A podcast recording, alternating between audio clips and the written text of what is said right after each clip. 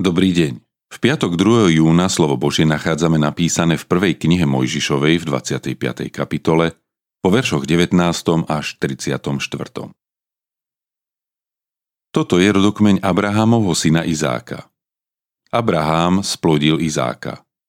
Izák mal 40 rokov, keď si vzal za ženu Rebeku, dceru Aramejca Betuéla, spadan Aramu, sestru Aramejca Lábána.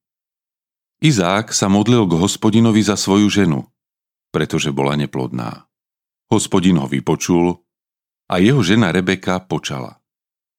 Keď sa však synovia zrážali v jej živote, povedala Ak je tomu tak, na čo som v tomto stave? A šla sa pýtať hospodina. A hospodin jej odpovedal Dva národy sú v tvojom živote a dva kmene sa rozvetvia z tvojho vnútra jeden kmeň prevládne druhý a starší bude slúžiť mladšiemu.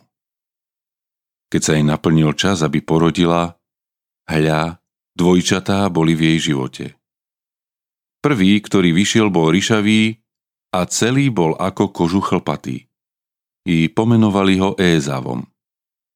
Potom vyšiel jeho brat a rukou sa pevne držal Ézavovej pety i pomenovali ho Jákobom.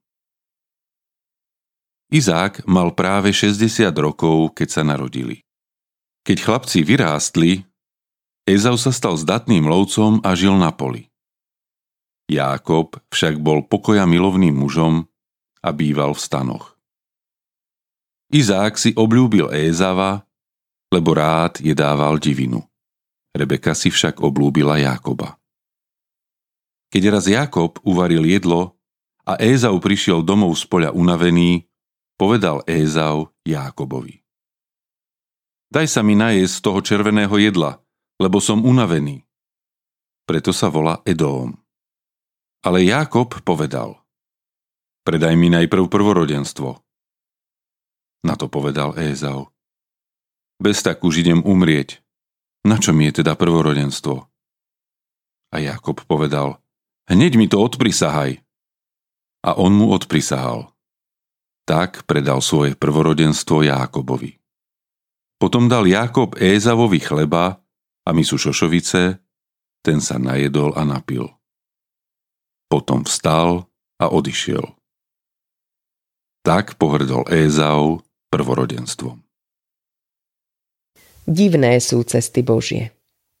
To je nielen názov knihy sestry farárky Dariny Bancíkovej, ale tieto slová často vyslovujem aj ja, keď sledujem Božie konanie v tomto svete, na ktoré mnohokrát nepoznáme odpoveď. Takto je i v tomto biblickom príbehu. Tešíme sa v ňom s Izákom, že jeho modlitba za neplodnú manželku Rebeku bola vypočutá a oni sa môžu po 20 rokoch manželstva tešiť z narodenia detí. 20 rokov pán Boh skúšal ich dôveru a trpezlivosť voči nemu, podobne ako predčasom vieru Abraháma a Sáry, aby aj oni prijali deti ako Boží dar. Strkanie sa detí v tele matky však nebol len obyčajný pohyb živých detí, ale nieslo v sebe aj znaky budúceho zápasu a bolo znamením ich ďalšieho života. Dva národy sú v tvojom živote, oznámil Rebeke Boh. Dva národy, úplne odlišné, rovnako ako ich zakladatelia.